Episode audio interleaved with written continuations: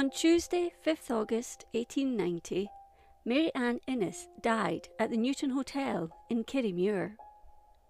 Her death raised suspicion, and eventually her husband, John Webster, stood trial for her murder. At the beginning of August, Mary Ann began to feel unwell. She suffered from vomiting and was thirsty all the time. Over the next few days, she grew worse, and local physician Dr. George Clark was called. He believed she was suffering from gastroenteritis. Normally known as a healthy woman, it came as a shock when she died. Her husband claimed that she had died of the Scotch cholera caused by eating new potatoes and fresh vegetables. But something was just not quite right, and many became suspicious that he may have had a hand in her death. He showed no sign of being upset when she died, and his behaviour at her funeral was said to be callous. 38 year old Webster was for many years business manager and treasurer of the Dundee Theatre, and in the early summer of 1890 purchased the hotel in Kirriemuir for just over £1,900. In October the previous year, he and his wife took out a joint insurance policy to be paid on their deaths, but only two of the half yearly premiums had been paid. When he tried to put in a claim for the £1,000, the insurance company suspected there was more to this case than met the eye and refused to pay up. Mary Ann was exhumed on 27th November and tests carried out. It was found she had consumed a vast quantity of arsenic. Webster was arrested on 4th December on suspicion of her murder. On Saturday, 17th January 1891, one of the key witnesses called to the trial of Webster was found dead. James Peacock was a barman at the Newton Hotel and was one of the principal witnesses for the Crown. With his absence from the High Court of Judiciary in Edinburgh on the Friday, it led to the postponement, and a warrant was issued for his arrest. Search parties were sent out to scour the district, but without success. On the Saturday afternoon at Wilkie's Linen Works, water was run off their pond, with the result that Peacock's body was discovered. There was much speculation in Kirriemuir and the surrounding area when he was found, but foul play was ruled out. Finally, on Tuesday, 17th February, Webster's trial resumed before the Lord Justice Clerk John MacDonald, Lord Kingsburgh, on a charge of poisoning Mary Ann. There had been interest in the case from the start, but it was intensified by Peacock's suicide. Long before the commencement of the trial, the courtroom was crowded, a large number of those present being women, as well as a number of young advocates. The prisoner, who was described as a respectable looking man, told the court that he was not guilty.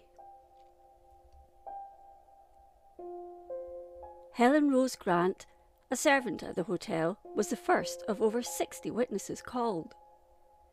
She said that Mrs. Webster first fell ill on Friday, 1st August. She vomited twice that day. On the Saturday, Mrs. Webster continued to be ill, vomiting frequently, and being unable to retain any food. On Sunday, Webster said his wife was not very right, but she would not hear of a doctor being called. He did, however, send for Dr. Clark on Sunday evening. Mary Ann vomited every hour on Sunday and gradually got worse till she died on the Tuesday. During her illness, only Webster, their daughter Lizzie, and Grant entered her bedroom. David Peacock, James's brother, stated that Peacock had committed suicide by drowning the day before the trial was to begin on 14th of January. Frederick Johnson, a law clerk in Kirriemuir, said he was at the Newton Hotel on the 11th when Peacock asked him what would happen if he changed his statement at the trial from the one he had given.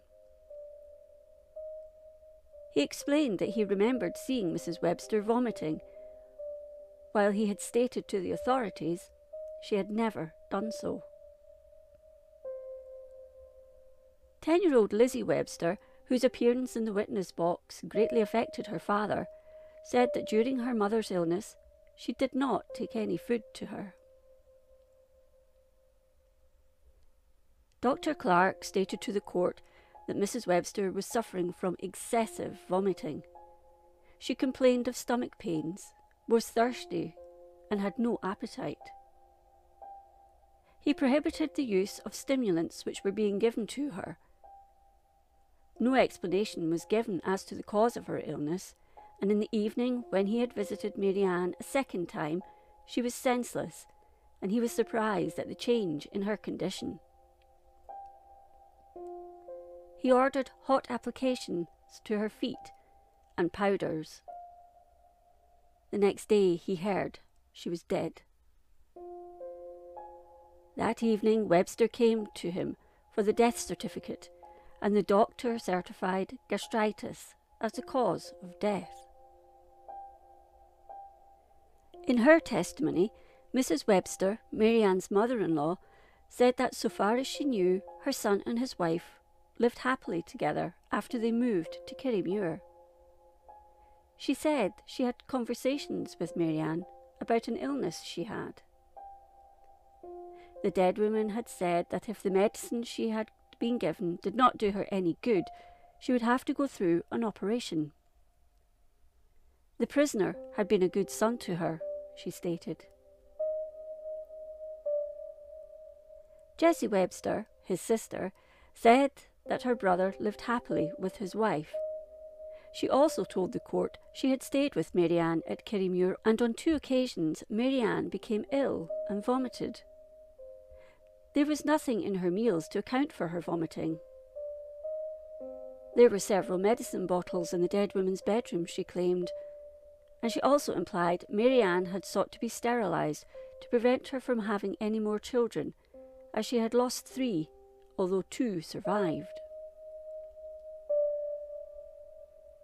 Moreover, the Webster women and the servant called Nellie all insinuated Marianne had been unfaithful to Webster, that she was promiscuous.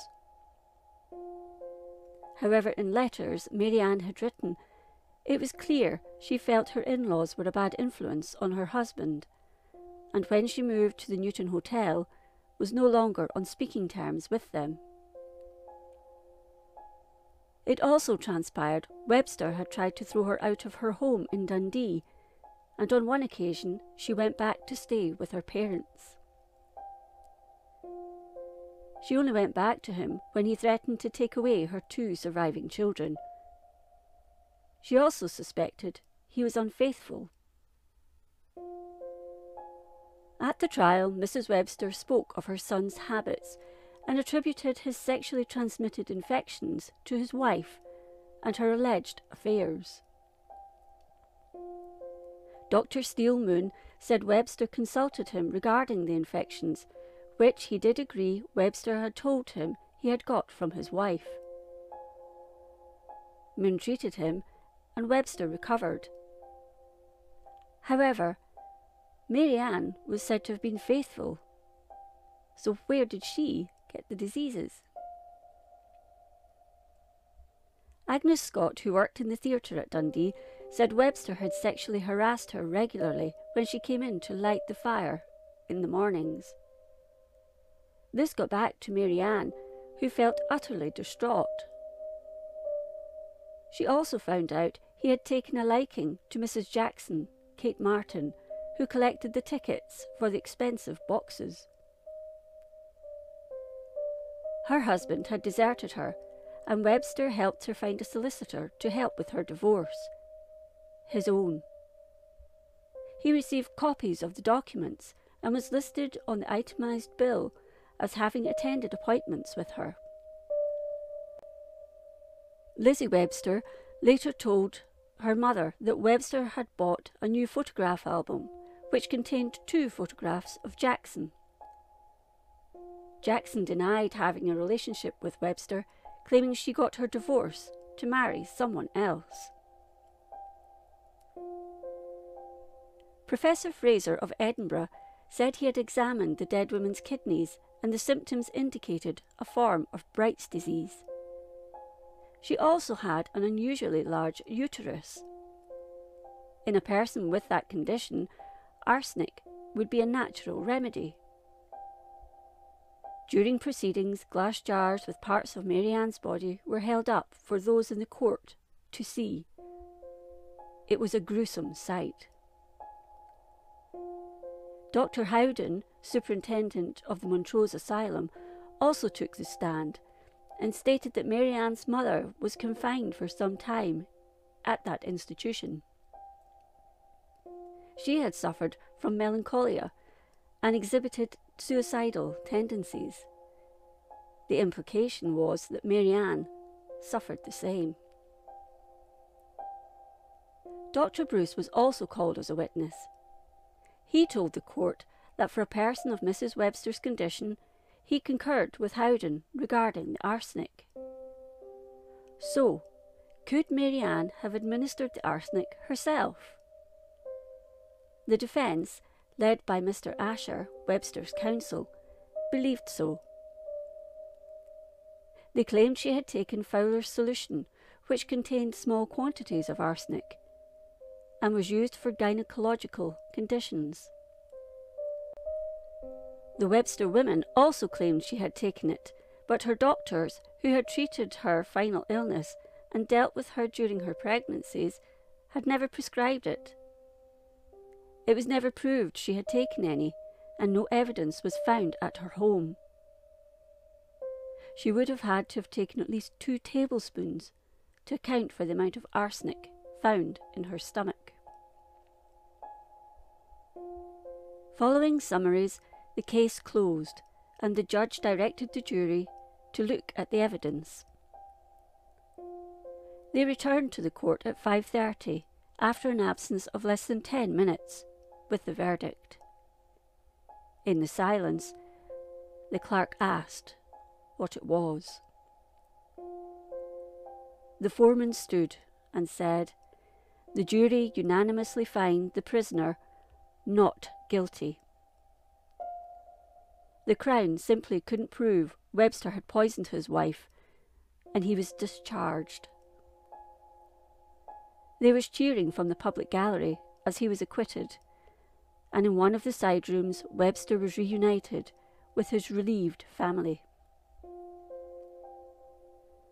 Following his acquittal, Webster and Jackson went on to get married in Glasgow. The day before they boarded a ship and emigrated Canada.